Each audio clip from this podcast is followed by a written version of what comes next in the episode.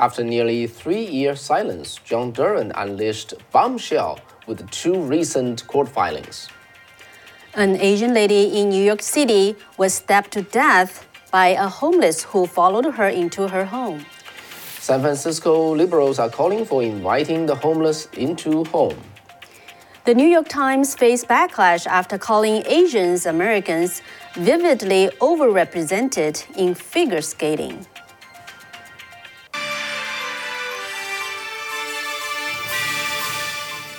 Hello, welcome to Wei and Kathy Show. I'm your host, Wei Fang. And I'm Kathy Zhang. Well, I cannot help notice that Kathy is more formal than normal.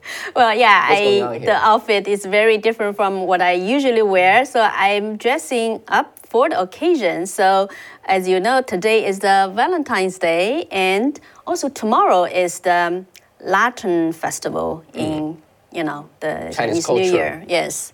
And what is Lantern Festival? That is Chinese Valentine's Day. And also for some Asian countries too, right? Yeah, no? Latin. Yeah, Latin. In the East Asian. Yeah, mm-hmm. East Asian is the Latin. So supposedly at that time you got the Latin all over the street, and the people come on the Latin. There's this always like a 字谜, right? Those puzzles for you to resolve. Mm-hmm. And if you resolve, you got an award. And at that time, it is the young ladies who came out of home. In ancient China, ladies before marriage, okay, ladies stay home, okay, girls stay home. They don't come out casually. And on that very day, the girls can all come out to see the beautiful, colorful lantern. And then this is where, they find their men, their lovers. And so it's a lot of beautiful stories behind the Lantern Festival. And and this year it's pretty special because the Valentine's Day almost meet the Lantern Festival, so just 1 day apart. So I thought, and actually when we had the Chinese New Year live show mm-hmm. on the Chinese channel, and some of our audience just encouraged me to saying, oh, Kathy, you should wear this in your English show. So I thought, today maybe it's a good occasion. Okay. Yeah. All right. Thank you, Kathy, for making the effort to mark the festival, right? All right. So unfortunately, the first piece of news is quite serious. Not quite related to the Valentine's Day, but anyway, it's important information to know. This is a news show still, okay. Joe Durham was the U.S. Attorney of District of Connecticut.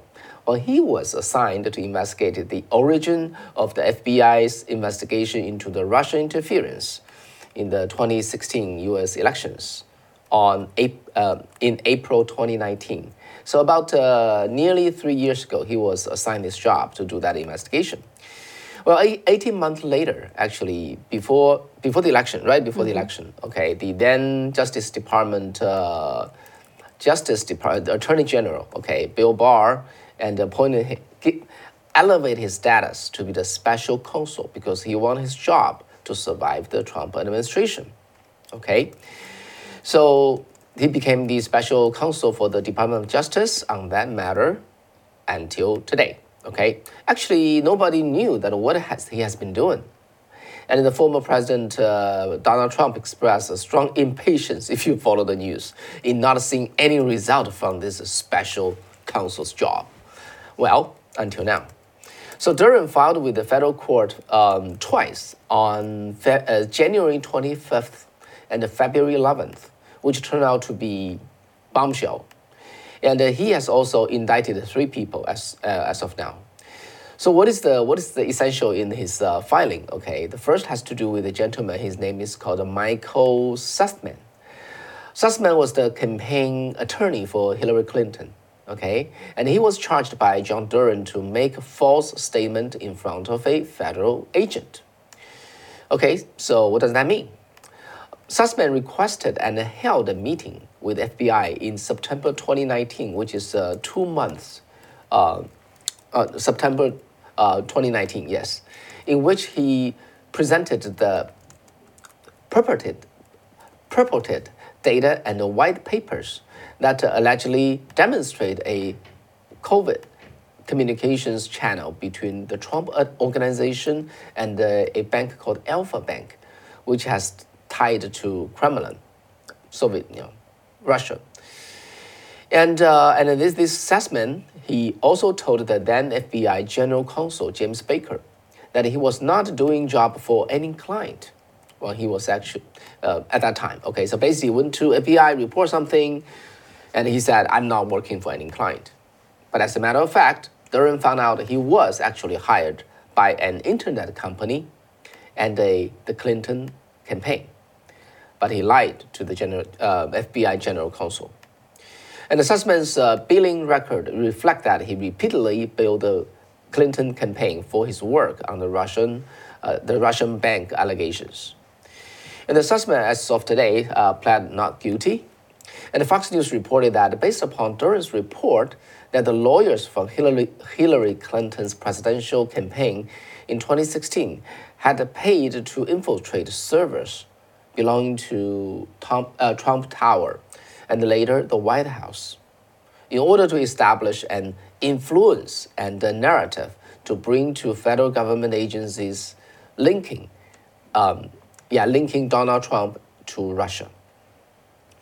The internet company we're talking about here, actually, the name is being withheld. The internet company had come to access and maintain dedicated servers for the executive office of the president as part of a sensitive arrangement whereby it provides DNS resolution service to the EOP. EOP is basically the White House. So basically, the internet company entrusted by the White House coming in and taint the server. Okay, so Durham report said this. In connection with this effort, the Tech Executive 1, which is the name used in the Durham report, the report did not reveal who, but it said Tech Executive 1. Tech Executive 1 at the internet company exploited his access to the non-public and or proprietary internet data. And this Tech Executive 1 also enlisted the assistance of researchers at a US-based university who were receiving and analyzing large amounts of internet data in connection with the pending federal government's cybersecurity research contract. Okay, so the Tech Executive 1 tasked those researchers to mine internet data to establish an inference and a narrative tying then-candidate Trump to Russia. So actually, for the IP addresses that they obtain data on are a particular healthcare provider. Well, you have to guess, that's the healthcare provider for Donald Trump. The second is the Trump Tower. The third is Trump's Central Park West apartment building. The fourth one is the White House, all right? So besides Michael Sussman talked to FBI, he also met the second U.S. government agency. And the name is not revealed, so we call that Agency 2. So Durham said in his report that Sussman provided data that he claimed reflected purportedly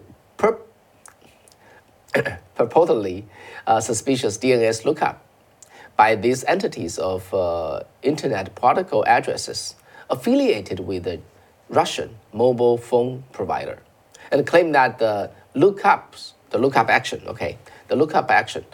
demonstrated Trump and his associates were using rare Russian-made wireless phone in the vicinity of the White House and other locations. So basically, they got all Trump's record, and they see that you see there's this lookup, internet lookup into this Russia address, and then they must be using Russian mobile phone to communicate privately with the Russian people in Russia. Okay, however, the special counsel's office has identified no support for such allegation. Okay, the Durham report said there was a total of more than 3 million lookups of the Russian phone prover IP address. And fewer than 1,000 of those lookups originated with IP addresses affiliated with Trump Tower. And Durham report said such lookups are far from rare in the United States. Okay, Durham also added that the data collected by the Tech Executive 1 also found the lookup begin actually as early as 2014, even before Trump decided to run for office. So besides Michael Sussman two other people were also indicted. One person is called Igor Danchenko. Igor Danchenko. Danchenko, he's a Russian citizen and a U.S. resident currently residing in Virginia, and he worked as a Euro-Asia political risk defense and economic analyst, some kind of advisor. Okay, and he was charged by John Durham with making a false statement and is accused of lying to the FBI about the source of information that he provided to Christopher Steele, if you remember, for the anti-Trump dossier, which turned out to be completely false. Another person charged, his name is Kevin Klinsmith, and he's a former FBI attorney. Okay, 2 years ago, in the summer of 2020, he altered an email during the Russia investigation that was used to justify the surveillance of a former President Trump campaign advisor Carter Page. For that, he was sentenced to 1 year probation, and in the summer of 2020. But now this time he was charged again with making a false statement. Well, the detail wasn't quite there. So so far in the two filings, the Durham team has interviewed many people, but none of the name was revealed. They just have their title, including a former FBI general counsel, and anybody can guess that's James Baker, and then a former FBI assistant director for the counterintelligence. There could be as many as 3 individuals serving in that role, so nobody knows who this person is. And also interviewed the attorney previously employed by the law firm who is referred to in the indictment as the campaign lawyer. And the general counsel to the Clinton, also interviewed the general counsel to the Clinton campaign.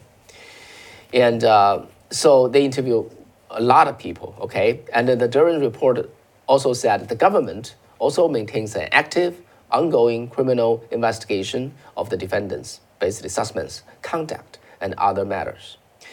So Fox News quoted a source that know about the investigation, says as such, Durham does this right and keeps it at a secret, okay?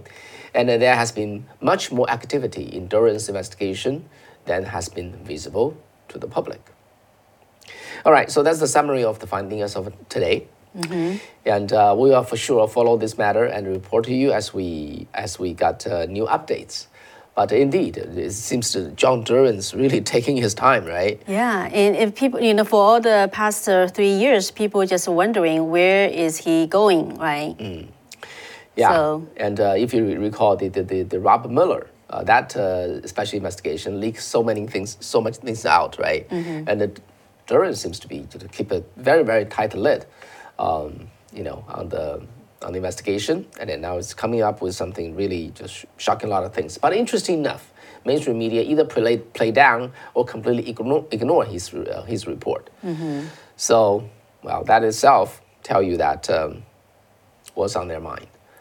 All right, let's move on to the next piece of news, Kathy. Okay, so overrepresented.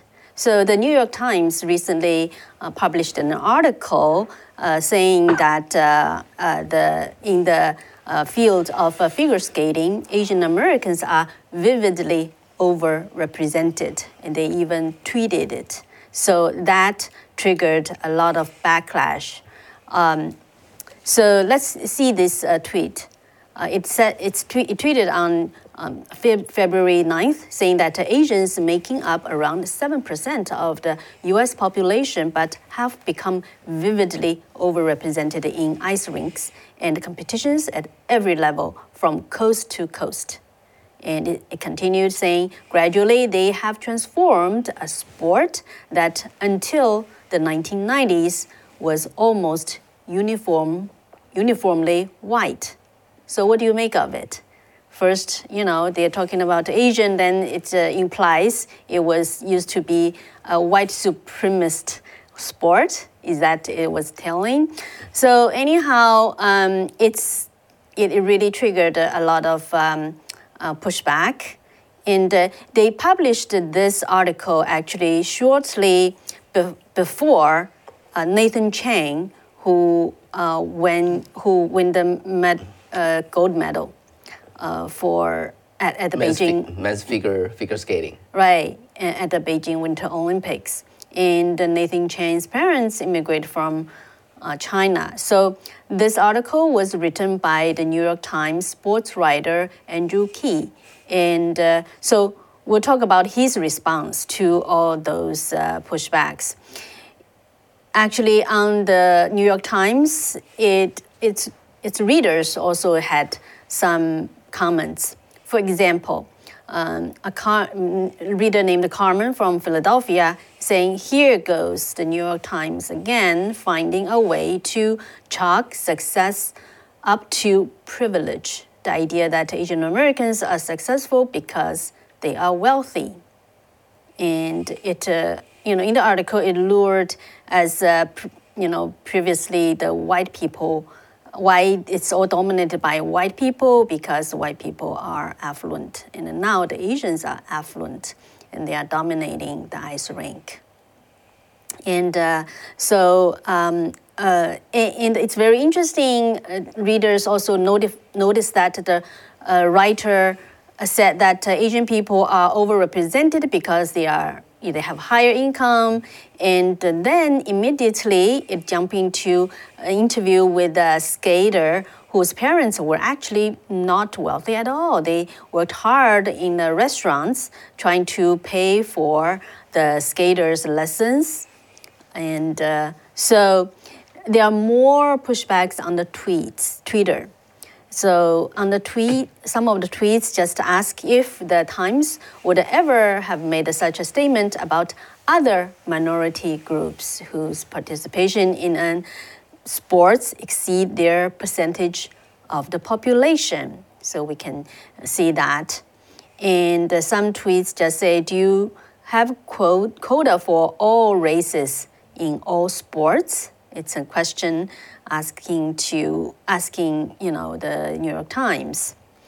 So, and it says that Americans with Asian heritage are Americans, full stop. So, and some other tweet is saying, "How can Americans overrepresenting America?" I think, quite a few people, they just have the same questions. Asian Americans are Americans. Then another tweet just saying, "Racism against Asian is still racism." You know that, right? New York Times. And also some tweets just said, "New York Times is probably just saying the New York Times believes that excellence is overrepresenting in sports." Other tweets saying that. You recognize, some people say we recognize those athletes, they have their race and the gender, but do not categorize them. So there are all different reactions. So how to really view this? The author of the journalist, Andrew Key, he responded tweeting that overrepresented was not intended to convey any sort of a judgment. And he said he just used the word after hearing in conversation with multiple Asian American psychologists. So he's sociologists. Sociologists. And it said it literally just means that participation is clearly disproportionate to the populations that cited in the same sentence. So he said there's no judgment baked into it. So how to really, view such thing? Early on I interviewed Kenny Xu. He's the author of the book An Inconvenient Minority: The Attack on Asian American Excellence and the Fight for Meritocracy. Kenny is the president of the nonprofit organization called the Color Us United. And he's the lead insider on the Harvard Students for Fair Admission versus Harvard case, and a commentator writer for quite a few publications. A young man, but very talented. He authored this book called An Inconvenient Minority, which is about how he thinks the ultra-left views Asian Americans as overrepresentation. And to him, This article is not surprised. This is not surprising. This is the direction of media outlets like the New York Times over the past 5 years. They have started to label Asian Americans as overrepresented because they're too excellent at the things that they're in. And what they prove is that they prove that the disparities in our country surrounding achievement are not primarily caused by racism. Because Asian Americans are a minority, they have been discriminated against, they don't come here with much wealth or generational connections, and yet, through the spirit of hard work and excellence, they are able to contribute greatly and become overrepresented in our country in some of the highest achieving fields like education and even sports like figure skating. So I think that this is a great story about the triumph of cultures of hard work and excellence in this country. But the New York Times prefers not to view it that way. They prefer to say that Asian Americans are stealing spots away from other people. Yeah, so I asked Kenny, how does he view that, like other readers of the article noticed?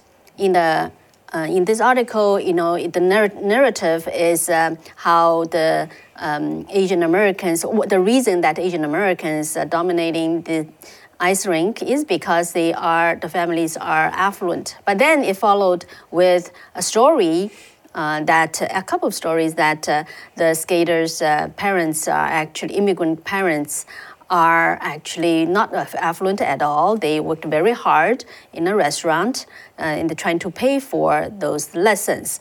And so how can he see this kind of contradiction? They're trying to balance, I think, a healthy respect for Asian American excellence with also this desire to not praise Asian American culture too much, because that would, of course, highlight other inconvenient questions for the New York Times, like, well, why are Asian Americans specifically doing so well? What about other races? What about other people? And of course, they would view it as embarrassing. I wouldn't view it as embarrassing at all, because I know that every culture has a lot to contribute, no matter where you're from. But that doesn't mean that every culture is going to contribute equally in everything. That's the major problem with liberalism, is that liberalism assumes that every culture is equally capable of doing everything. And that's a lie. That's just wrong. Historically speaking, you know, certain cultures were, you know, engineers. Certain cultures were, you know, more inclined towards the guardian class. You know, and the same is true of every culture here in America. And that's what diversity really is, by the way. It's allowing people to go out and be the best at whatever they are the best at. And it has nothing to do with forcing diversity the way that Harvard does in their admissions process, or the way that the New York Times is trying to characterize the diversity, equity, and inclusion movement in America. Yeah, so it seems that it also triggered some backlash from the New York Times readers. So what's Kenny's take on it? I think they're justified. Obviously, I wouldn't use the word overrepresented. It's like saying that blacks are overrepresented in the NBA, you know, or, you know, implying that they need some kind of balancing to lower their representation. I wouldn't agree with that at all. I think that... you know, I think this actually reflects a tension right now between the elite liberal community, like the New York Times readers, and maybe the more even harder progressive left. Because I think the elite liberal New York Times community still buys into this whole narrative that buttresses Harvard's affirmative action process. You know, where they're like, well, we need diversity because diversity is good inherently, even though race has nothing to do with, you know, what kind of character you are. So I think elite New York Times liberals like this narrative of diversity. But I think the harder progressive left, and I did see that some of the people who commented on this post criticizing the New York Times are from the hard progressive left. I think the hard progressive left is probably even more concerned that now the New York Times is just sort of engaging in racism of its own, just a different kind of white supremacist racism. So I see that that there's a split now, even between elite liberalism and hard progressive leftism. So if that's the case, which is talked about by Kenny about this split, then where it is going? Well, I think the New York Times is always going to have to deal with this split. They basically have no conservative audience anymore. They basically have decided we're just going to go hard. We're just going to go into the liberal audience. That's their decision. That's a business decision. That's fine from their perspective. But this tension is going to be there forever. I think Asian Americans are going to continue to inconvenience the New York Times staff. I saw this other New York Times article about Harvard's affirmative action process by this author, by their reporter, Jay Caspian Kang, who makes the usual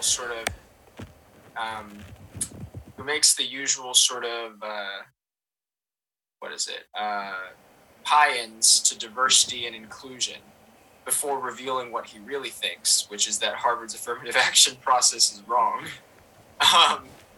But, you know, if you were in an outlet that prioritized more of the hard facts, you wouldn't need to make all those tie-ins to diversity and inclusion, because we now have all the facts about what diversity and inclusion really is, which is it's just an excuse for people to hire people who are, or it's just an excuse for people to pander to get unmerited treatment, unmerited preferred treatment in admissions and hiring processes in America. And that's exactly what it's doing right now. Any final thoughts? I mean, my final thoughts are, I think Asian Americans are going to continue to be the inconvenient minority to the left. I think that this comment on overrepresentation of Asian Americans in these excellent professions is an example of how that tension plays out in real life. All right. So that's Kenny Xu, the author of the book, An Inconvenient Minority, The Attack on Asian American Excellence and the Fight for Meritocracy.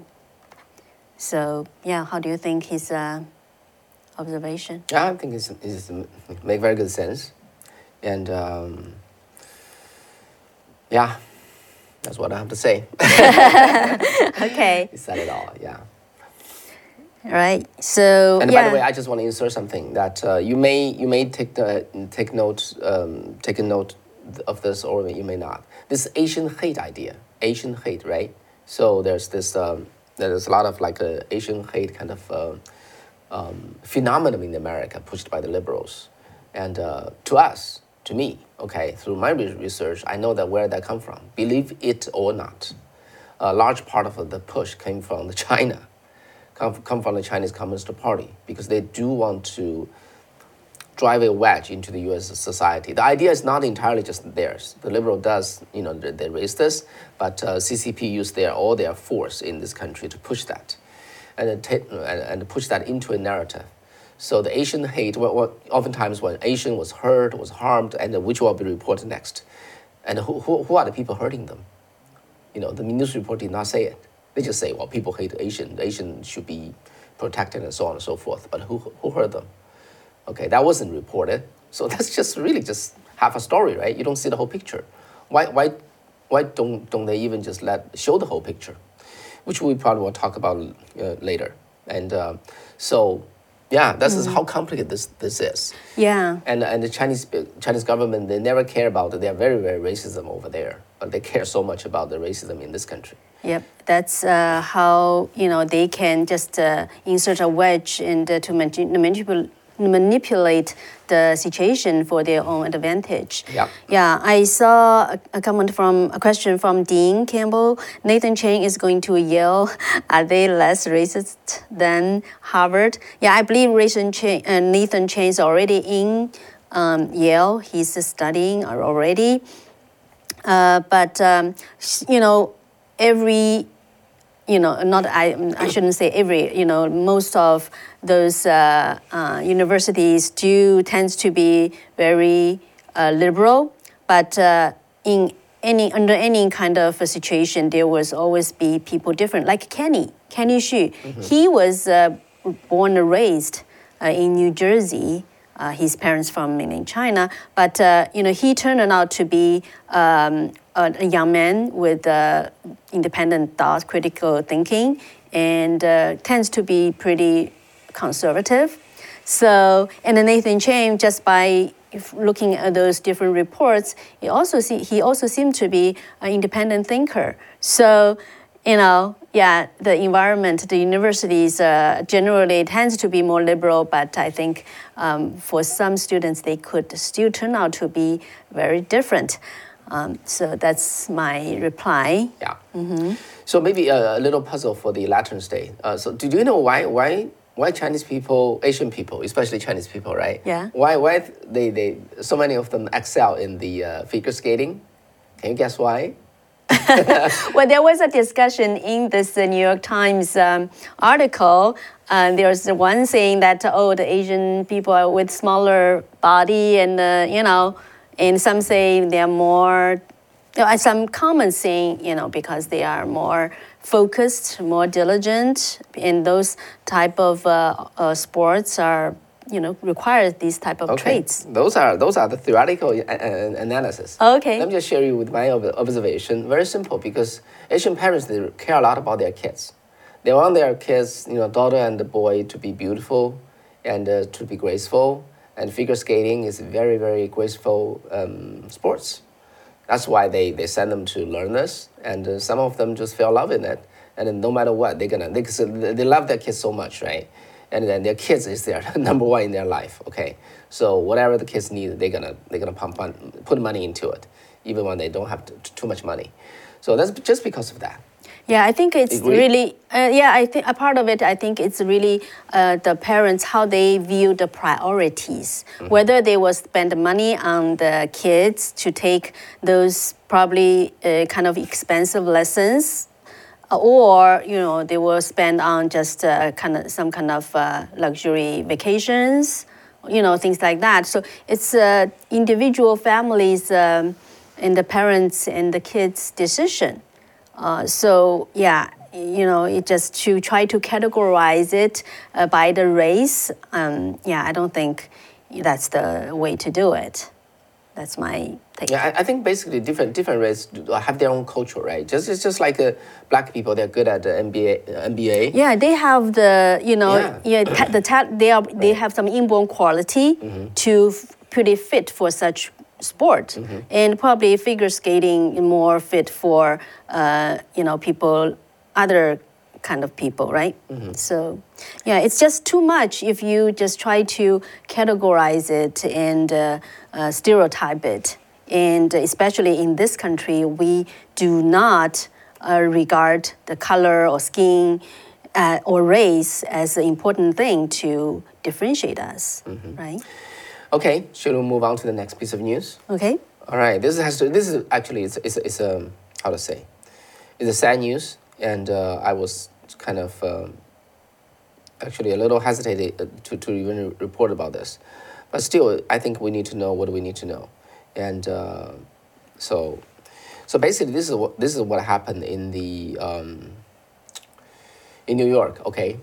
And a New York Asian woman was stabbed to death by a man following her home late last night, all right? And that triggered a public discontent. Boiling. So basically, on Sunday, which is yesterday, Christine Yunan Lee, a 35-year-old Korean woman from Chinatown, was getting out of her taxi to enter her apartment building at 111 Christie Street, where she was followed by a suspect, and Osama Nash, all right, and just after 4 a.m.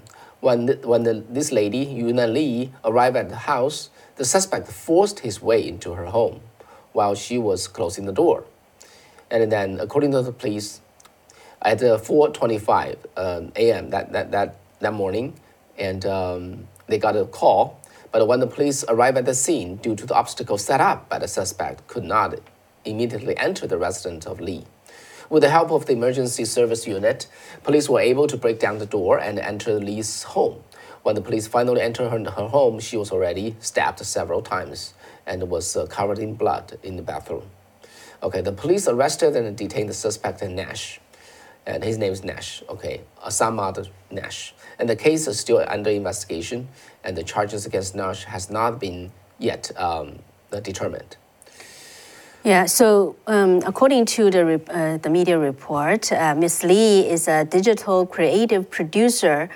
She originally lived in New Jersey, just moved to New York, Chinatown about a year ago. Who's the suspect?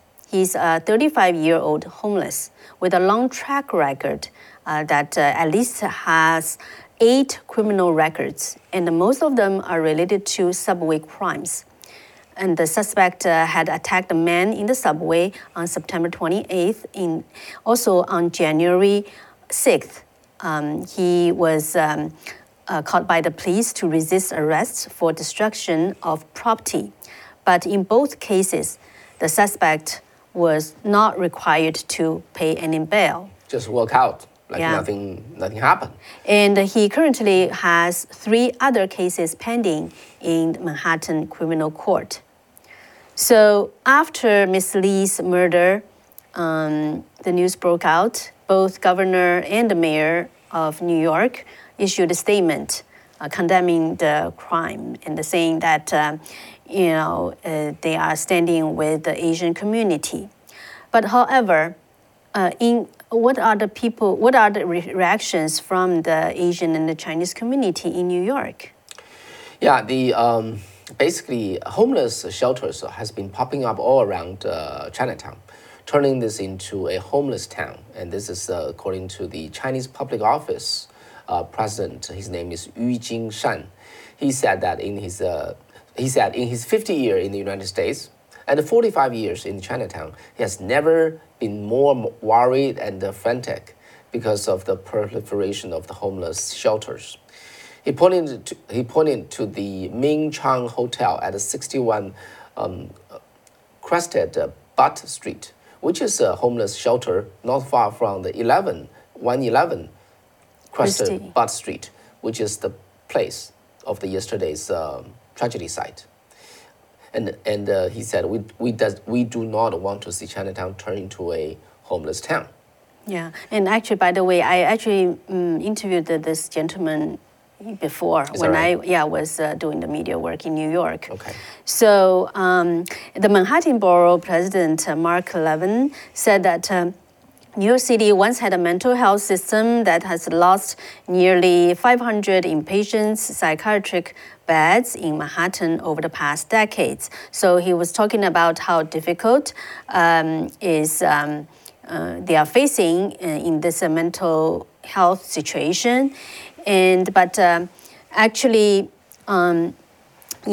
For other people, the community members in Chinatown, they believe that it's not only there were some bad news about this mental health treatment, but after all, for example, one community member just believed that the separation of power system in New York and in the United States, actually, he believed has been defeated at the hands of the ultra left. They believe that the problem is the judges and the district attorneys have become politicians, and politicians have crossed the line, but judges are afraid to control them, to have any, to have any meaningful control over the situation. And the one community member saying a few days ago, people defended the suspect's rights, demonstrated in front of the courthouse, protesting that $5,000 bail was too high. $5,000. $5,000 bail was too high. Remember, this suspect just walked out without any bail in 2 cases. And then they complained that the judge was afraid to use Kendra law, which allowed judges to force a suspect to undergo psychiatric treatment if they believe the suspect is a danger to himself or to the public. So people just really afraid of, the situation in Chinatown because of the homeless situation.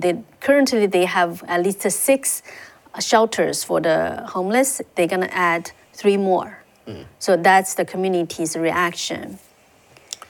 Yeah, so if we move our attention to the focus to the San Francisco, where this show is happening, okay, homelessness has become a serious matter in the San Francisco Bay Area, and several charities now is urging local residents to give up their extra rooms to the homeless. Just imagine that. Yeah, they have some samples already saying that in the East Bay, there's a nonprofit called Safe Time, the executive saying that they already placed the homeless family and the college students in spare bedroom for 1 to 6 months. And according to the Daily Mail, since 2017, the organization has placed more than 60 people.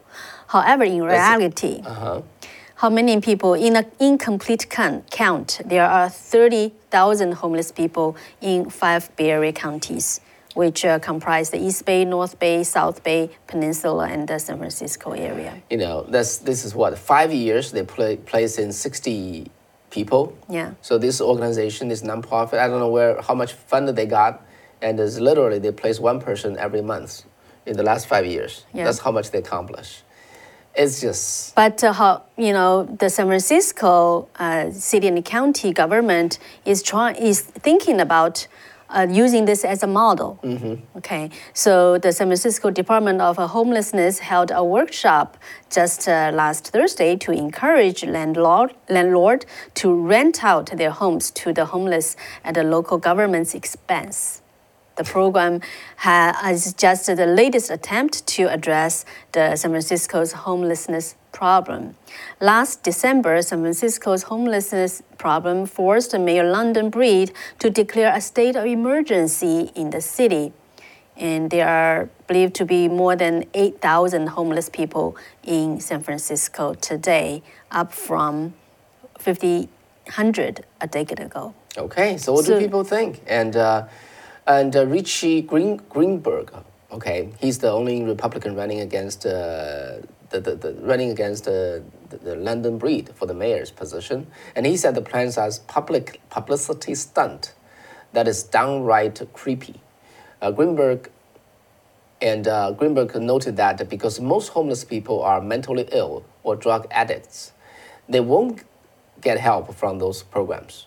And what is needed are more drug treatment facilities and ways to care for the mentally ill so that they do not harm themselves or the others. Yeah, think about the case in New York, right? The lady was not even taking the homeless home, but the homeless just forced his way in and stabbed the lady to death. And Greenberg believed that the idea of individuals opening up their doors for the public good is not new, especially in San Francisco. But it's not a long-term scalable solution. A large percentage of the homeless in San Francisco are, I lost it. They are homeless because they are addicted to drugs or suffer from mental illness, so that the number of the candidates, who can be really placed in people's home are very limited. Mm-hmm. Yeah, so he really felt this proposal just unrealistic and, as in his words, creepy. Yeah. So remember that back then, I think the Oakland mayor was also advocating people take homeless into their home. Libby Schaaf. Yeah. Whenever that happened, my suggestion would always be, Mayor, can you take a couple into your home first? Well, actually, not only you. Some people already, at that time just challenged the Oakland mayor, Libby Schaaf, saying, why don't you open up your house, right? You have extra bedroom. So she was forced to respond, saying, because actually her daughter, I think, was actually just left home for school, but she said they still have some issues to sort out, and they are not at the stage to, it's not the time to take in a homeless or other people. But some people just protest in front of her house, saying, you don't even invite us for to have some coffee at your house. So that's what they got. Believe it or not, okay, this is not overstating, okay, this kind of talk, all right, everybody else, please be the most selfless people, except me. This is typically a Communist Party leader's, rhetoric. They always just behave like that. And remember, there's did I tell you this? Or if you remember, there's this joke in the Soviet Union, right? So the chairman of the meeting is on the stage and asking people down there, and saying that whoever believes communism is great, step to the left. Whoever believes capitalism is better, step to the right. Okay, everybody step on the left because it's the Soviet Union. Who dare not to? Mm-hmm. And two people, those are bold people, okay, step on the right, and one person was standing there not making any move. So the chairman was puzzled. So what's happening to you? Do you think communism is better or does capitalism is better? And he said, I think communist,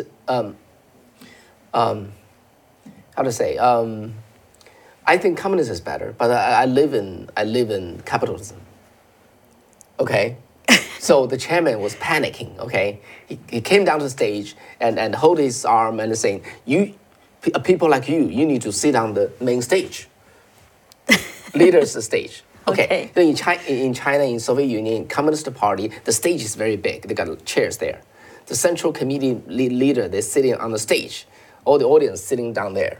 So basically, if you believe in communism and you live a life of capitalism, then you are the supreme leader. Mm. Okay, you only need to talk communism. You don't need to practice it. Yeah, you don't need to suffer the consequence of those policies or ideologies. Yeah. To be honest, when I first came to the U.S., in the recent years, when I see the homeless was just spreading like a disease over the city after city, it's just, to me, it's unbelievable. How can city just allow that? How can citizen like that allow that? It's just like your home. Do you allow your children just pee on the dining room and sleep on the dining room, and then you just say let's be lenient with them? Of course, you're going to discipline the kid, right? Lock them up, but in this country, people just allow homeless just on the street and just pretending you cannot do anything about that, because doing that is not lenient, it's not tolerant enough. It's childish, right? It's childish attitude. How do you run a city that way? You don't run your home that way, right? For anybody who say invite their like this East Bay nonprofit Safe Time. The executive director, her name is Christy Carpenter, just asked Carpenter to take homeless into her home. Do that first, then before you preach other people to do that. Well, they are getting paid to place homeless to other people's home. That's what's happening. Yeah, but that's just it's just so absurd. This is how strange and absurd our country, America has become. It's just a very strange version of the socialist China. But we know what's the root reason behind it. In the name of being kind, in the name of being tolerant, compassionate, then push something to the extreme. And in that process, destroy the current order of the society. This is the American version of the communist behavior. We need to wake up to that. We need to stop to that. This is absurdity. Should not be tolerated.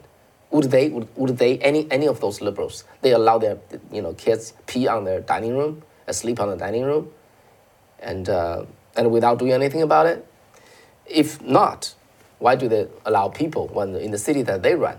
Why do they allow people just pee on the street and lying everywhere? And that's why I think the Canadian truckers are rising up, right? So I was actually talking to a former trucker from Canada. Mm-hmm. You know what he told me was that people are really curious why the truckers, mm-hmm. right, truck drivers, mm-hmm. why they rise up, yeah. So he shared with me a perspective I think it's very interesting. He used to drive truck for 13 years off and on, so he knows a lot of them. He said that many of them were actually originally came from like East Europe. Okay. So they know how terrible is losing freedom. But when days are good, when in the good days, people don't feel that. But once the pandemic hits, and all those kind of mandates were opposing to people, they just immediately realized, this is really an attack on the freedom. So they have lost freedom before once, right, in their own country. They are saying, no, we are not going to lose the freedom again. So that's why. And many of those truck drivers, they do not... They probably just have a high school degree, mm-hmm. But this is a good thing because they didn't get the introduction in the indoctrinations in the universities. So, and that's why he said there are so many truck drivers. They are just intuitively, believe that the freedom. It's time to really fight for the freedom, and. That's why, he himself immigrated from Poland. Yeah. So they see an evil, they recognize the evil when they see an evil. Just that's the main reason that they rise up first. So, okay. So I guess that will be it. Mm-hmm. And let's see what kind of feedback we have here. Yeah. Mark, Summer, you said I so enjoy time with Wei and Kathy. Thank you. We enjoy being with you. Yeah. And Tim Martin saying, a break from fake news. Yeah, okay. That's exactly the purpose that why we do this. Mm-hmm. Yeah, and so let's see. Mark said, freedom is blind also. Oh, yeah, I hate CCP. Our friend saying in New York, his neighbor are leaving the city. Mm. Yeah. So same thing, in San Francisco, a lot of people are leaving the city. Yeah. Yeah, but we're not. We're sticking around. And so